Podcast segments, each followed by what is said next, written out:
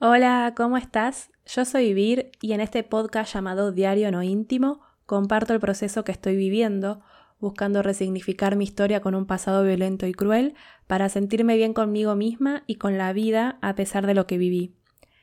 Este episodio, que el título te puede haber llamado la atención, es un episodio donde voy a contar sobre los primeros ataques de pánico que tuve, los primeros que fueron diagnosticados porque después me di cuenta que más o menos desde los 12 o 13 años que tengo este tipo de eventos, o así por una forma de decirlo. Y lo que también cuento es que, bueno, a pesar de tener ataques de pánico, eh, angustia o ansiedad, que, que es horrible tenerlos, yo agradezco haberlos tenido e incluso agradezco cuando los tengo ahora. Diario No Íntimo es el podcast donde comparto cómo la escritura me acompaña en el proceso de sanar un pasado violento y cruel y cómo me ayuda a resignificar mi historia. El siguiente episodio está destinado solo para personas adultas. Voy a hablar sobre temas que son muy sensibles y bueno, que te pueden sensibilizar. Por eso estoy haciendo este aviso porque si estás en un día que no necesitas o no querés escuchar un podcast que te pueda sensibilizar, pone pausa y hace o escuchar otra cosa que te haga sentir bien. Y si te quedas escuchando el episodio, gracias, muchas gracias. Antes que nada quiero decir, porque me siento medio mal, porque no salió el episodio el martes pasado, o sea, el martes 30 de noviembre, eh, capaz ni te diste cuenta, pero bueno, yo sí. Lo primero es que, bueno, estoy contenta por un lado porque pude ser consciente que casi pido perdón porque no salió el episodio y medio, a ver, me di cuenta que, que no es que tengo que pedir perdón porque hice algo malo. Eh, porque eso de, de, pedir perdón continuamente por todo, o sea, es un patrón de conducta que tengo y en el que estoy trabajando en terapia, o sea, entre otros muchos patrones. Pero bueno, el episodio no salió porque se dieron una serie de situaciones, o sea, primero empecé con una contractura muy fuerte del lado derecho, o sea, desde abajo de la oreja más o menos hasta el hombro. Tengo todavía el trapecio, que es ese músculo que está arriba de la clavícula. Eh, bueno, está hecho una roca. O sea, ahora está un poco mejor, pero igual sigue, o sea, súper duro. Y también tengo contractura en el músculo que está cerca de, eh, en el cuello, la arteria esa importante era que se me fue el nombre, carótida, no, ¿cómo es? ¿Aorta? Bueno, la, arteria esa que está en el cuello, vieron que en las películas o en las series ahí como que toman a ver si tenés pulso. Eh, bueno, y es más, ¿saben qué descubrí? Porque yo hago ejercicios de estiramiento casi todas las mañanas, eh, pero bueno, estos días estuve como más tiempo en el cuello. Y yo suelo ponerme auriculares con música, tipo con cuencos o bueno, con cosas así relajantes. Pero estos días, no sé, me dio por, por ponerme podcast que, sigo, que yo escucho. En fin, eh, lo que descubrí fue que cuando giro el cuello para la izquierda, que ahí es donde me tira este músculo del cuello y el trapecio, eh, es como que se me baja el volumen de audición. Ay, lo dije raro, para. Me explico mejor. Cuando giro el cuello es como que se me tapa el oído derecho y escucho menos. O sea, ya sé, tengo que ir urgente a un traumatólogo y no sé si también tendría que ir a una otorrinolaringóloga. Lo que pasa es que la obra social que tengo no me cubre más que cuatro consultas por año en todas las ramas, o sea, en todas las especialidades que hay de médicos. Y yo ya las ocupé, esas cuatro consultas. Y ahora no me autorizan y, a ver, no, no es que estoy esperando a que termine el año, sino que estoy haciendo un trámite para cambiarme de obra social, pero la burocracia a veces apesta. Y sí, tendría que ir por particular de última, pero justo la semana pasada, además de todo esto de la contractura, o sea, me vino ocho días antes para no perder la costumbre y me partió al medio porque, claro, o sea, yo vengo grabando los episodios los fines de semana, ¿no? O sea, entonces el fin de semana del 27 y 28 de noviembre no pude porque estaba con esto de la contractura que les cuento. Y dije, bueno, lo grabo el lunes. Después del lunes a la mañana me vino y hasta el miércoles estuve tirada con fuertes dolores y con mucho sueño.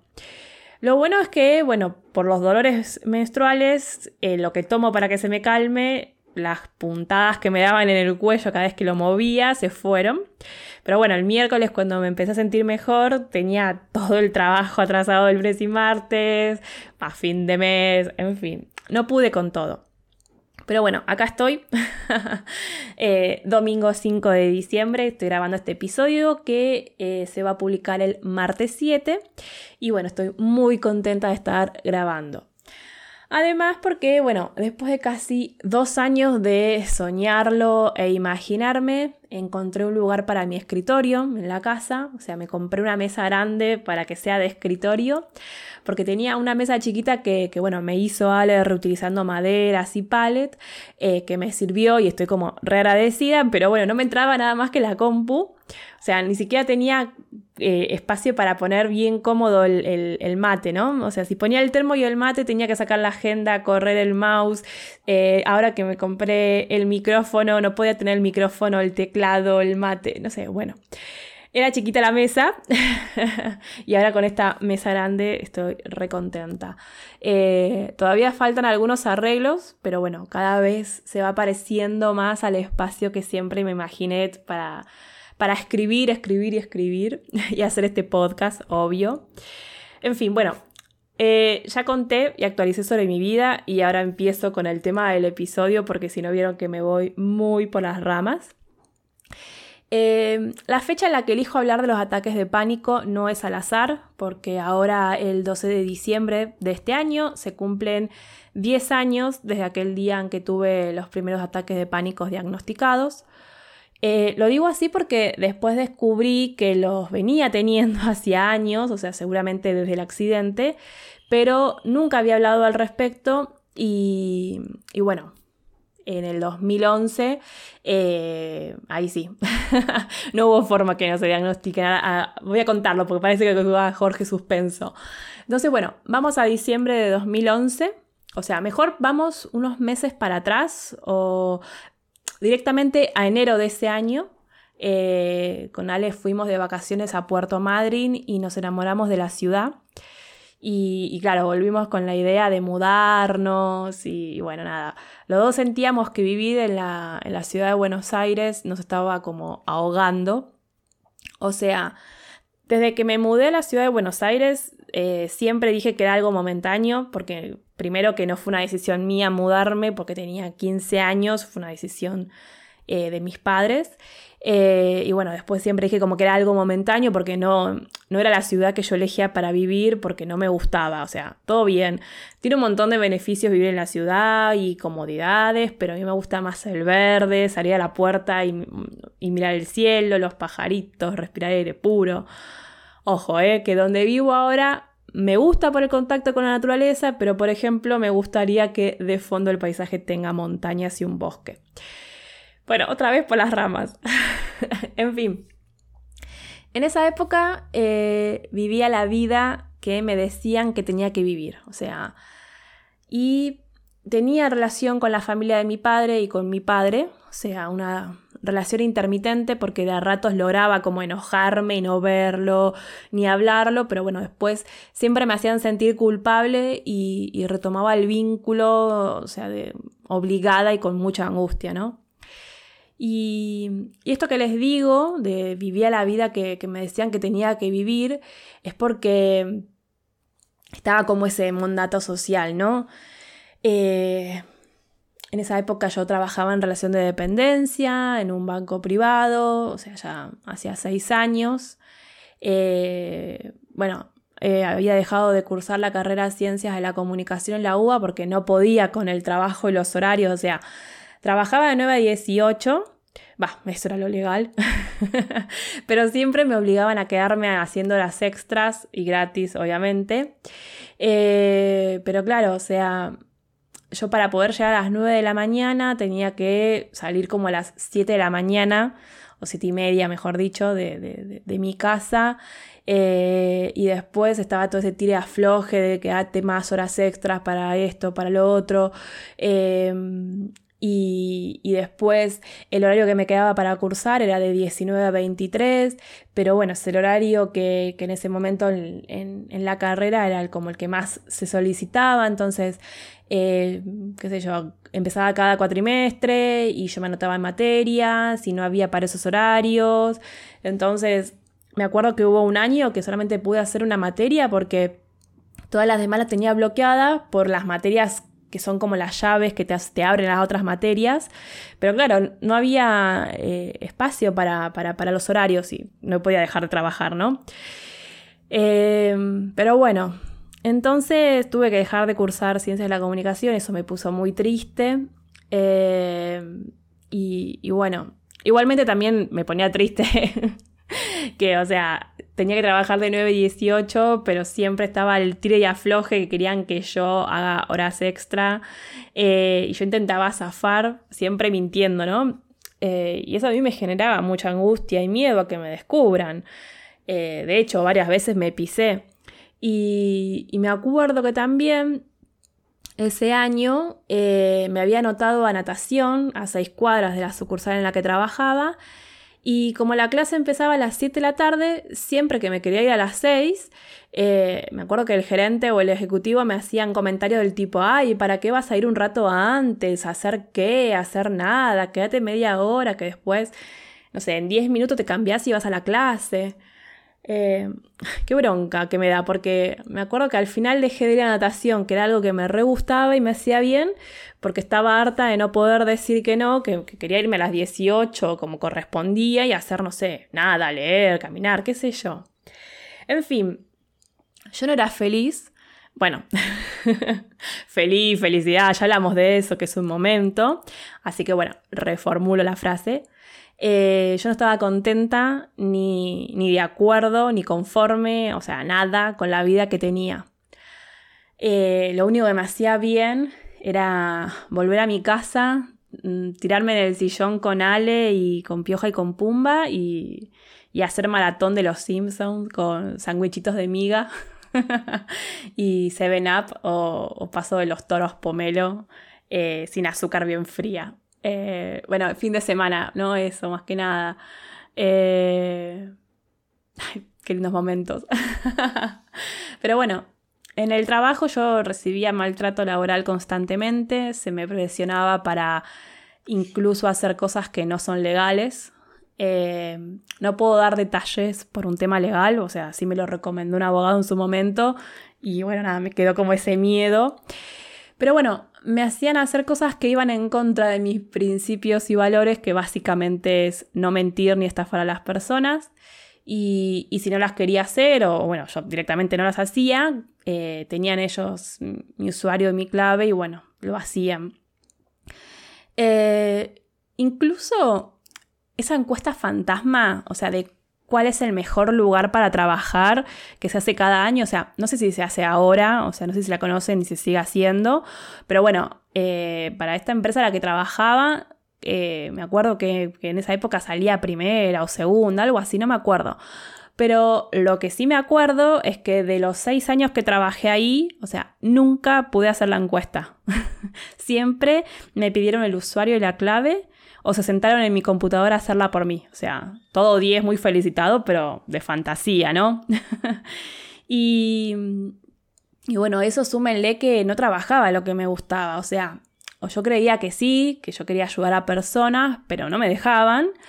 Eh, entonces, eh, qué sé yo, aparte no tenía relación con lo que yo estaba, lo que yo había estudiado, y yo quería seguir estudiando. O sea, a mí siempre me quedó como esa cosa de querer seguir estudiando la carrera de, de comunicación. Y, nada, me acuerdo que pedí el pase a la parte como de comunicación institucional o algo, no sé, algún área acorde a lo que estaba estudiando y bueno, no, no se puede. y, bueno, al mismo tiempo, la relación con mis familiares era muy tensa porque había mucho trato, eh, mucho maltrato pasivo-agresivo, o sea, en torno a mi peso, a mi cuerpo, eh, a la vida que llevaba, porque nosotros con Ale estábamos juntos y, convivimos, pero bueno, no nos casamos legalmente. bueno, tampoco ilegalmente, no sé por qué lo dije así, pero bueno, me explico, ¿no? Y, y a mí me hacía muy mal ver a mi papá, porque él seguía siendo violento, ya les digo así, de esta forma pasiva, y seguía como diciendo que estaba conforme con la vida, eh, mejor dicho, con la forma en que me había criado, porque, nada, hacía comentarios de, ay, mira cómo, cómo salió, mira cómo es, o sea, eh, para él su, crianza fue, fue, buena porque crió una persona sumisa que, que acataba todas las órdenes, ¿no? Eh, de hecho, eso lo dijo en un almuerzo familiar, porque me acuerdo que, se hablaba de una noticia que había salido, no sé si había sido algo de, uno de los colegios de, mis primos, no me acuerdo bien, pero estaba hablando del caso de, violencia hacia, hacia, un niño. Y me acuerdo que, que, mi tío dijo como que eso no estaba bien, que bueno, que un chirlo de vez en cuando, pero golpes no. Eh, que nada bueno puede salir de una crianza así. Y, mi padre eh, estaba sentado al lado mío. Me acuerdo que, me acomodó el pelo detrás de la oreja mientras decía que él no estaba de acuerdo, que él no estaba de acuerdo con lo que estaba diciendo mi tío y yo lo miré. Y mientras sonreía, dijo, tan mal no hace la mano dura, ¿no? Eh, me hace mal recordar ese momento, se me acaba de cerrar el estómago. Y yo en ese momento eh, me acuerdo que por dentro, o sea, me partí en mil partes. O sea, cada palabra de esa frase fueron como cuchillos atravesándome todo el cuerpo. Eh, pero bueno, porque siempre con esto de poner en contexto me pongo a hablar, hablar, hablar. Pero bueno. Em, a fin de noviembre del 2011 hacía varios meses que no tenía relación con, mi padre, no me acuerdo si me alejé justo después de esa charla o qué otra cosa pasó que me hizo alejarme. La cuestión es que mi hermana, que, tampoco tenía relación con él, quería hablar con él, pero no se animaba a ir sola, entonces le dije que yo la acompañaba. Eh, nos juntamos en un café que, que está en la avenida Corrientes y Aníbal Troilo, ahí en Almagro, límite con el barrio Villa Crespo. Eh, eh, me acuerdo que cuando entramos con mi hermana, le estaba sentado en una mesa y, estaba contento, estaba sonriendo como no sé, porque habíamos aceptado tomar una gaseosa con él y, nada que ver, o sea, eh, mi hermana iba con, con, mucha angustia para decirle un montón de cosas que tenía atragantadas y yo estaba deseando que se termine ese momento para no verlo nunca más. Me acuerdo que mi hermana empezó a hablar y lloraba. Y no podía hablar de tanto llorar. Eh, yo lloraba porque me dolía su dolor, obviamente. Y a él se le fue transformando la cara con cada frase de mi hermana porque se iba enojando, ¿no? Y mi hermana estaba llorando y no podía hablar y, en un momento se ve que, se, impacientó por, por esto de que mi hermana no le hablaba, pero sí lloraba. Y me acuerdo que me miró a mí y me dijo si yo tenía algo para decirle. Pero me lo dijo así como, bueno, no me pueden ver, pero eh, con una actitud como altanera, como, ¿y vos tenés algo para decirme? Así como, bueno, ya está, ya, me, estoy bancando en esta situación de tu hermana, a ver vos qué tenés para decirme, ¿no? Y yo no había ido preparada para decirle nada. Pero bueno, no sé, me salió y le pregunté por qué, por qué tanta violencia de todo tipo hacia nosotras. Eh, es una pregunta que siempre le quise hacer, y que yo pensé que no me iba a responder, pero me respondió. Obviamente que su respuesta no sirvió de nada porque para mí no hay justificación alguna para lo que él hizo con, con nosotras, o sea, con nuestra niñez, nuestra adolescencia.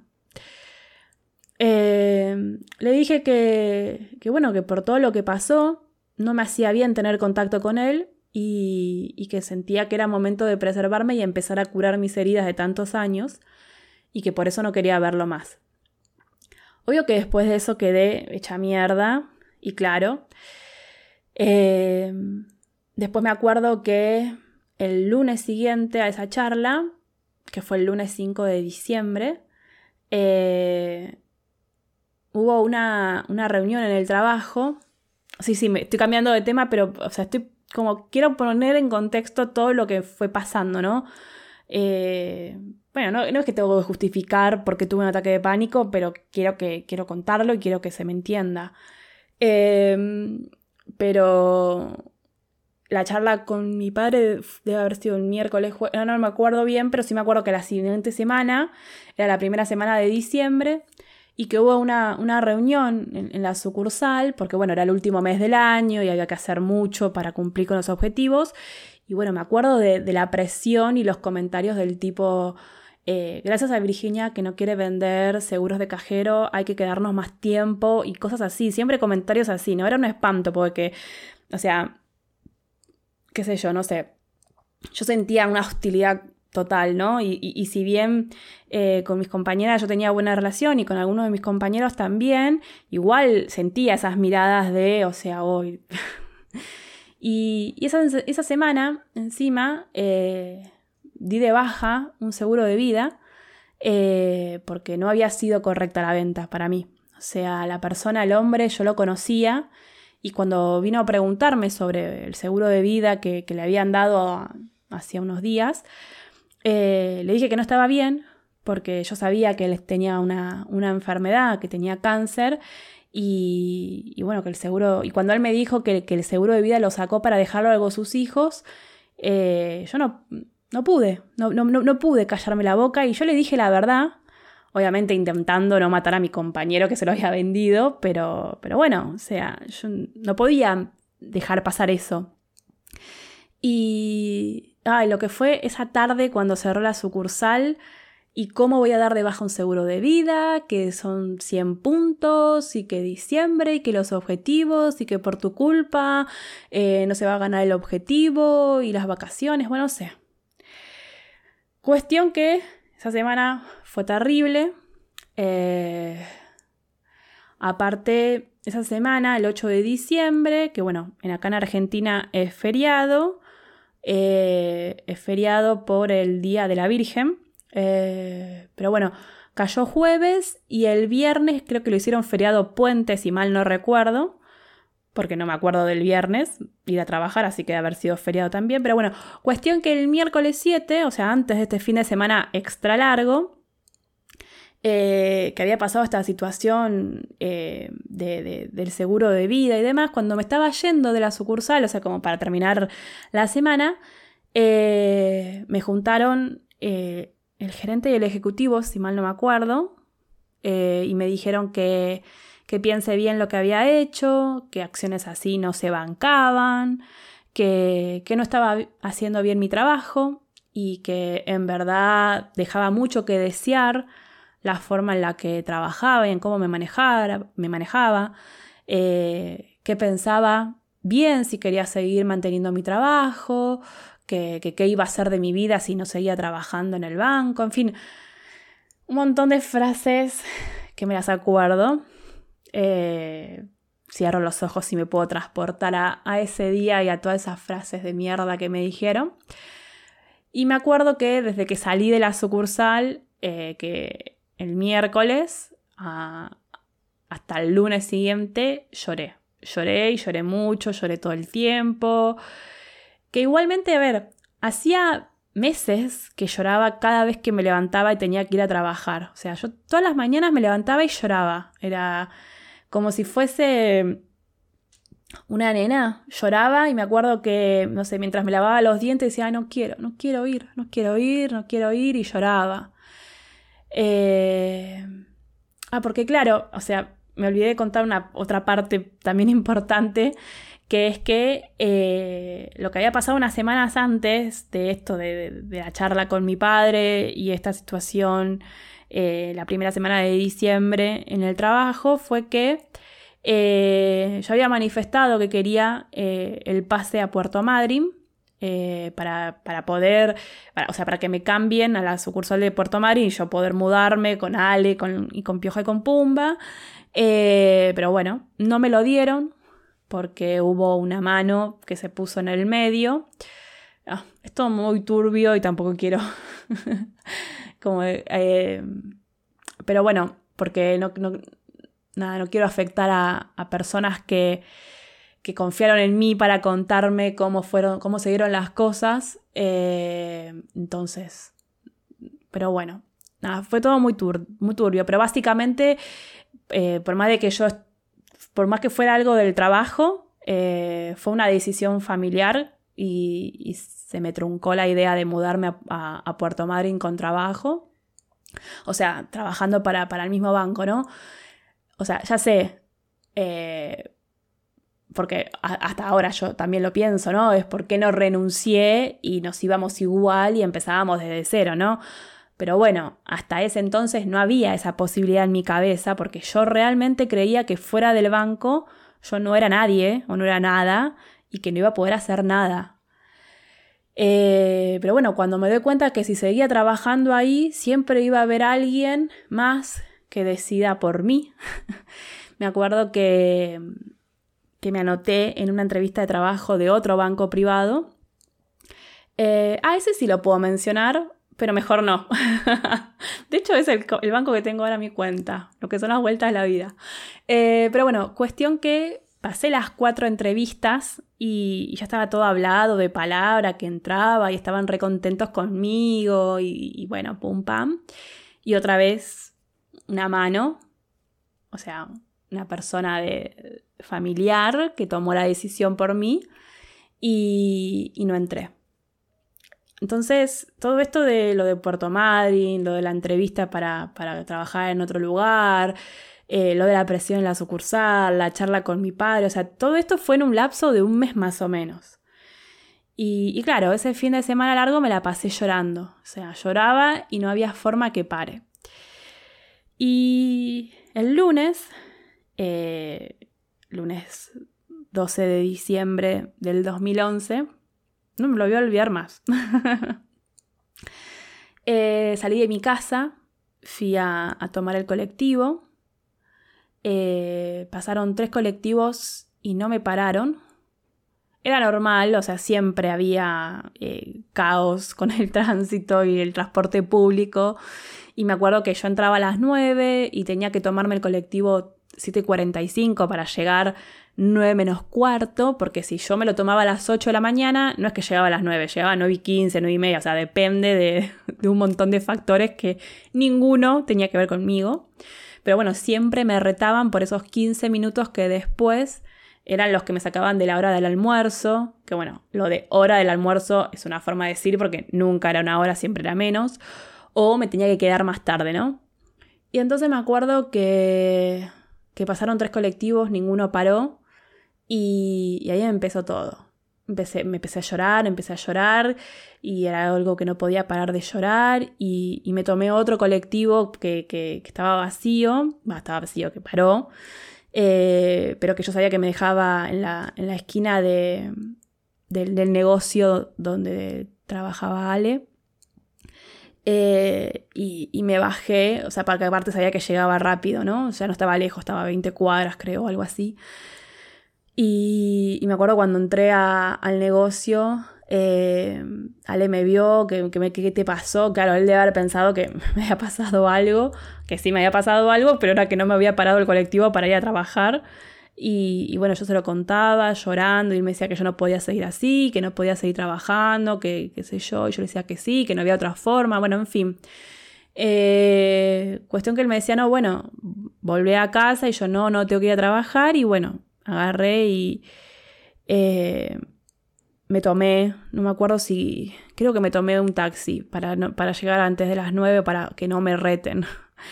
Eh, pero bueno, llegué unas cuadras antes, o sea, eh, porque era un caos, aparte la, zona en la que trabajaba también era un caos, bueno, me bajé como dos cuadras antes y me fui como secando las lágrimas, aparte, bueno, maquillaje, chau. Eh, en fin. Pero me acuerdo que a medida que llegaba a la puerta de la sucursal, empecé a sentir que no estaba dentro de mi cuerpo. O sea, sentía todo raro. O sea, aparte justo me crucé con un compañero y, me preguntó si me sentía bien porque me veía pálida, ¿no? O sea, me dice, estás pálida, estás como, te estás por desmayar. Y yo, no, no, yo estoy bien, obvio. obvio que le mentí, ¿no? Y me acuerdo que cuando el de seguridad también, cuando nos abrió la puerta, me preguntó cómo estaba eh, y me dijo que, parecía como que había visto un fantasma por la cara que tenía. Y bueno, fui directo al baño a lavarme la cara y sentí las piernas sin fuerza, sentí que me iba a caer, así que Eh, bajé la tapa al inodoro, me sentí, me senté. Y ahí lo único que me acuerdo es empezar a sentir un miedo total a que me iba a morir. Me iba a morir. O sea, sentí que me estaba muriendo y no podía hacer nada. Porque no podía respirar, no escuchaba nada, no sentía las manos, solo lloraba, no veía bien, o sea, todo borroso. Y estuve ahí sola con todo ese ataque de pánico como 40 minutos. Pero yo en ese momento no sabía que era ataque de pánico. Yo en ese momento realmente estaba llorando porque ya está. Yo tenía miedo, tenía miedo porque no, no, no podía controlar mi cuerpo, no podía controlar tampoco el, llorar, no podía controlar nada y sentía que ya está, se terminaba todo. Eh, y, estuve 40 minutos, pero lo de los 40 minutos no, no es porque sabía la hora y nada, o sea, lo sé porque, o sea, se dieron cuenta que, yo estaba en el baño porque estaba por abrir la sucursal y yo no estaba en mi puesto. Y bueno, una compañera me empezó a buscar, me encontró. Eh, me acuerdo que. Sé que me decía cosas, pero no me acuerdo qué. Y lo llamó al gerente. El gerente creo que entró eh, al baño, me miró, salió eh, y volvió. Le pidió a mi, a mi compañera que me saque del baño eh, como pude, me acuerdo que me levanté. Eh, y él estaba como esperando en el pasillo con mi cartera, que me la dio, o sea, como que me colocó la cartera en el, hombro y me dijo que me vaya a mi casa a dormir. Yo no entendía nada, o sea, me acompañó hasta la puerta de la sucursal y me dejó del otro lado, o sea, en la calle. Y caminé hasta la esquina y no sabía dónde estaba. Y yo sabía que estaba mal, no saber dónde estaba, porque estaba en la esquina de la casa de mamá, o sea, y, me acuerdo que, agarré el teléfono, el celular, y la llamé, le dije que me venga a buscar, y ella no entendía tampoco nada, ¿no? Y aparte todo esto llorando. Me acuerdo que, bueno, me llevó hasta su casa y llamó a la ambulancia, porque aparte hacía como tres horas que yo estaba llorando sin parar y con este miedo a que me iba a morir. Y cuando llegó la ambulancia, eh, el enfermero, eh, nada, me dijo que estaba teniendo un ataque de pánico. Para mí era como algo que, ¿qué? no entendía nada. Eh, me acuerdo que me decía, a ver, deja de llorar y explícame qué pasó. Y yo no podía dejar de llorar y le decía, no puedo, no puedo dejar de llorar, no puedo dejar de llorar. Pues aparte era también como ese miedo de dejo de llorar y me muero. por lo menos déjame llorar, que por lo menos es lo que me estaba haciendo sentir que estaba viva. No sé, raro todo, o sea, muy feo. Y bueno, nada, me dio una, pastilla, eh, no me acuerdo cuál ahora, debe haber sido la, la, que te dan siempre, ¿no? En esos casos, pero bueno, que teóricamente era para calmarme, pero directamente me durmió. y no me acuerdo más nada. No me acuerdo más nada de ese día, o sea, no sé cómo llegué a mi casa. Eh, no sé si me fue a buscar Ale, no me acuerdo nada. Sí me acuerdo que, bueno, eh, mi mamá se hizo cargo de, avisarle al banco que yo tenía un certificado porque me había dado este enfermero de la ambulancia, me había dado un certificado creo que 72 horas, que era lo que después le dijo a, mi mamá que tenía que consultar con una psiquiatra antes de volver a trabajar. Y bueno, eh, yo justo los martes iba a la, psicóloga y, y bueno, eh, al lugar al que yo iba era como un consultorio donde había un montón de psicólogos y psiquiatras. Y me acuerdo que, llegué todo el tiempo llorando, que, no sé, me acuerdo, no, no podía parar de llorar. ¿Y saben qué es lo más triste? En todo el tiempo que, que lloré en la calle, nadie se acercó a preguntarme si necesitaba ayuda. O sea, era como si no existiera. O sea, se ve que esto también me daba más pánico, porque era como, que no existo, realmente ya me morí y estoy llorando nada más. Em, y bueno, la psicóloga cuando me vio fue a buscar a una psiquiatra del consultorio, o sea, del equipo, y ahí nomás empezó otro calvario, no por el tratamiento, sino por lo que pasó en el trabajo. Porque bueno, lo primero que hizo la, la psiquiatra fue darme licencia psiquiátrica y yo me acuerdo que le lloraba que por favor que no, que, me iban a retar, que me iban a echar, que se iban a enojar conmigo, que me iba a, decir que, que no podía hacerles eso. que fue lo que terminó pasando, obviamente. Eh, sí, sí, incluso echarme, pero bueno. no voy a empezar porque si no, nada, eh, me voy por las ramas, pero bueno. Eh, antes de echarme, obviamente, ahí empezó una, una persecución que no sé si está bien dicha la palabra, pero bueno, me llamaban todos los días cinco o seis veces para ver lo que estaba haciendo para preguntarme cuándo iba a volver, para decirme que este no era el camino. Eh, por ejemplo, una de las cosas que, hizo la psiquiatra, porque yo venía hacía un montón de meses diciéndole que dormía mal, que me despertaba todas las noches, tres, cuatro veces.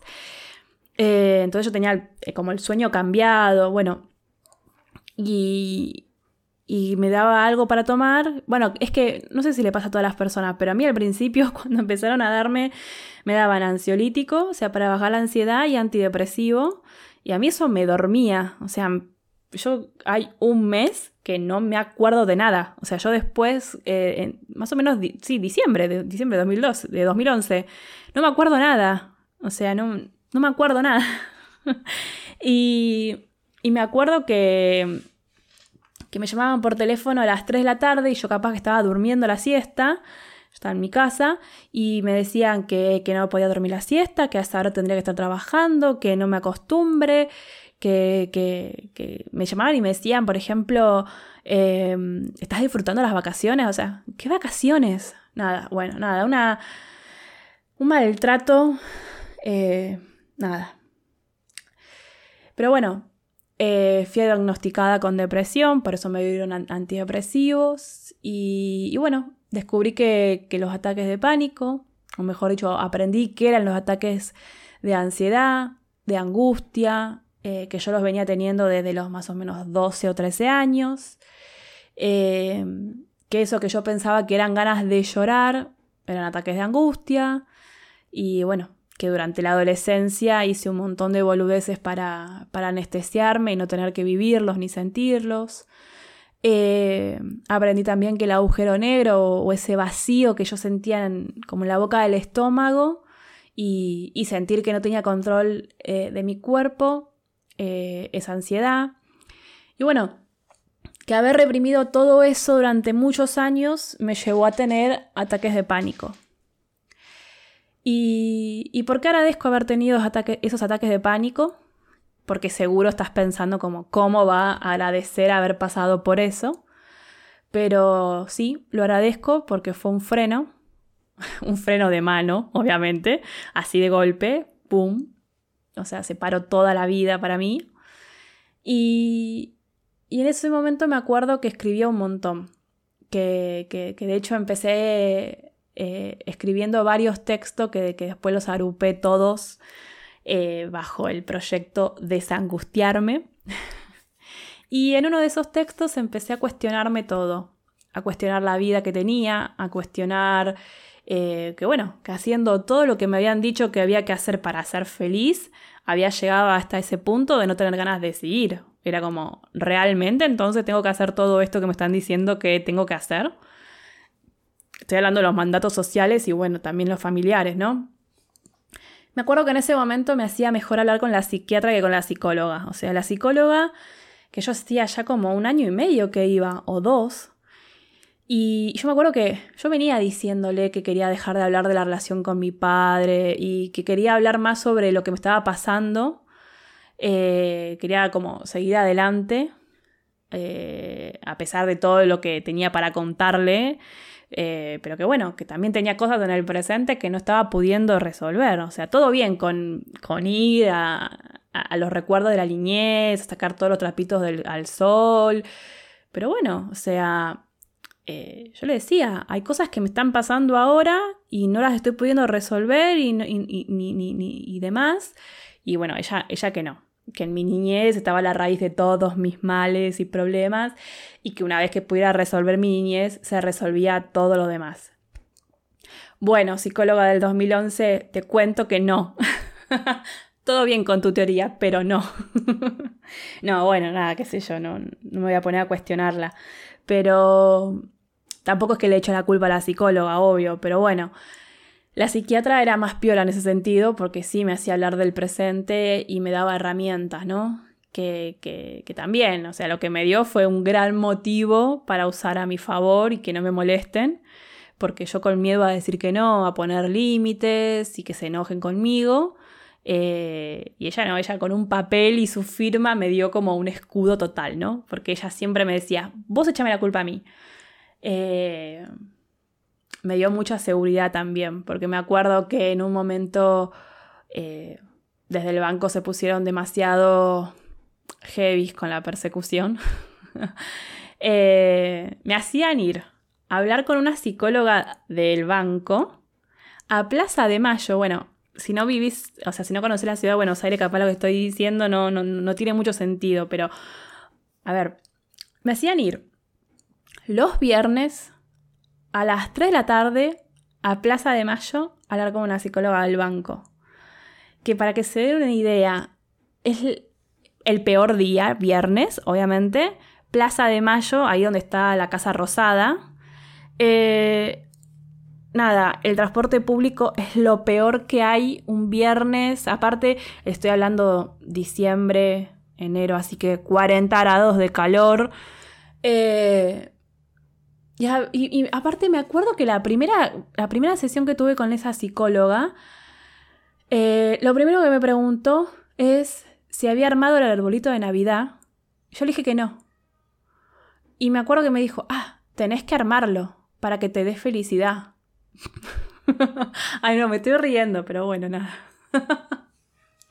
Eh, y ella me dijo, ella dijo, no, basta. O sea, me acuerdo que, que, que no porque me hacía muy mal. O sea, aparte, me estaba generando más ansiedad el solo hecho de tener que subirme a un colectivo para pasar una hora y media de viaje para llegar a la Plaza de Mayo, 40 grados de calor, las palomas, que bueno, nada. En ese momento me daban mucho miedo las palomas, no podía ni en pedo pasar por al lado de una paloma que salga volando. Em, en fin, me acuerdo que le dije a Ale que quería hacer un cambio rotundo en nuestras vidas. O sea, que así no podíamos seguir, porque bueno, él también estaba mal. Él ya venía también con una crisis existencial desde hacía más de un año, porque incluso su crisis existencial nos hizo separarnos como uno o dos meses. Pero bueno, volvimos porque, eh, bueno, además del amor era como que teníamos este proyecto en común que a los dos nos entusiasmaba que era esto de mudarnos a Puerto Madryn, y bueno, después pasó todo esto y fue como, bueno, ya está. E hicimos un gran cambio, ¿no? Creo que ya lo comenté, ya lo conté, pero bueno, donamos y vendimos casi todas nuestras pertenencias, nos compramos un motorhome y nos fuimos a viajar por la Patagonia, pero bueno, no me quiero ir por las ramas, ¿no? Em, la cuestión es que la psiquiatra estaba contenta cuando le conté el nuevo plan, porque bueno, me vio con ganas de vivir, con ganas, con un gran proyecto. Y aparte un proyecto que me entusiasmaba porque yo ya pensaba en ir escribiendo y contando todas las anécdotas. Que fue lo que terminó sucediendo. y acá estoy, 10 años después. ¿Sigo teniendo ataques de pánico? Bueno, a ver, hablando así como mm, de forma, o sea, de patologías, no. Pánico no, pero sí ataques de angustia o de ansiedad que como les conté en otro episodio, ahora con mi actual psicóloga eh, le decimos crisis. Porque decirle ataque, eh, o sea, es como usar un término bélico, ¿no? Y me pone a la defensiva, como si yo estuviese indefensa y me están atacando y yo no, yo no puedo hacer nada y no es así. Y, y realmente los vivo diferente. O sea, tanto la ansiedad como la angustia. Eh, si leen, por ejemplo, algunos de mis textos de hace un año, ponele, hablaba de que, no sé, si viniera un, ¿cómo se llama esto? Un genio de la lámpara y me, da un deseo, o tres, pero ponele. Eh, el primer deseo era quitarme la ansiedad y angustia como, como emoción, como sensación, ¿no? Y ahora no. Ahora entendí que eh, tanto la ansiedad como la angustia son reacciones normales de nuestro cuerpo, que obvio, o sea, la ansiedad es una reacción normal, pero no significa que no cause malestar emocional y físico, lo mismo la angustia, pero que son señales, señales de que algo no anda bien, pero no en nosotras, o sea, no en mí. algo que no anda bien en, en, una situación en particular o algo que no nos deja estar bien, cómodas. Y empecé a entender que cuando algo me genera mucha ansiedad o angustia, eh, esto, ¿no? De que algo no está bien y que no sirve intentar esconder o reprimir la emoción. O sea, hoy entiendo que, que, no, que me tengo que conectar con lo que me pasa, con lo que pienso, con lo que siento. Y, y me doy cuenta que me da ansiedad o angustia porque ya no me siento cómoda, por ejemplo, en una relación. Y no hablo de relación amorosa, sino en cualquier tipo de relación. Eh, y también me doy cuenta que no me siento cómoda porque tengo, no sé, un patrón de conducta que me hace sentir indefensa o que no puedo poner límites por miedo a la represalia. Entonces eh, trabajo sobre ese patrón de conducta y aprendo a poner límites.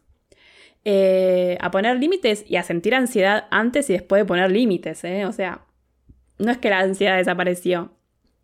Pero bueno, lo entiendo. O sea, es ansiedad porque estoy haciendo algo nuevo, algo diferente y me da miedo y es normal y está bien. Y, aprendí a respirar, a tomar agua, a ponerme música relajante, a cerrar los ojos, imaginarme, no sé, en el medio de un bosque, en una montaña y que llego a, las orillas de un lago y, y, meto los pies en el agua que está fría, pero mientras tanto tomo mate, miro el paisaje, escucho los ruidos de la naturaleza. Y bueno, acá estoy, amigándome con las emociones, agradeciendo por cada una de las alarmas que mi mente y mi cuerpo me hacen sentir, porque algunas son alarmas de emociones reprimidas o de patrones de conducta que me hacen sentir mal y otras son alarmas de situaciones y cosas que me parecen injustas o que no quiero seguir viviendo, eh, o alarmas del tipo esto te está alejando del camino que quieres transitar, o alarmas de miedos que tengo y justamente son alarmas para que trabaje esos miedos, los entienda, los procese, los conozca, o sea, me conozca a mí misma, me entienda, me abrace y me trate con compasión y con amor. me estoy emocionando. Eh, pero bueno, que me trate a mí misma de la forma que me hubiera gustado que me traten cuando era niña, adolescente, adulta, y, no estoy romantizando los ataques de pánico, ni los ataques de ansiedad, ni de angustia. O sea, no es mi objetivo, porque tener ataques de pánico o crisis de ansiedad o de angustia es horrible. Son momentos que la pasas muy mal.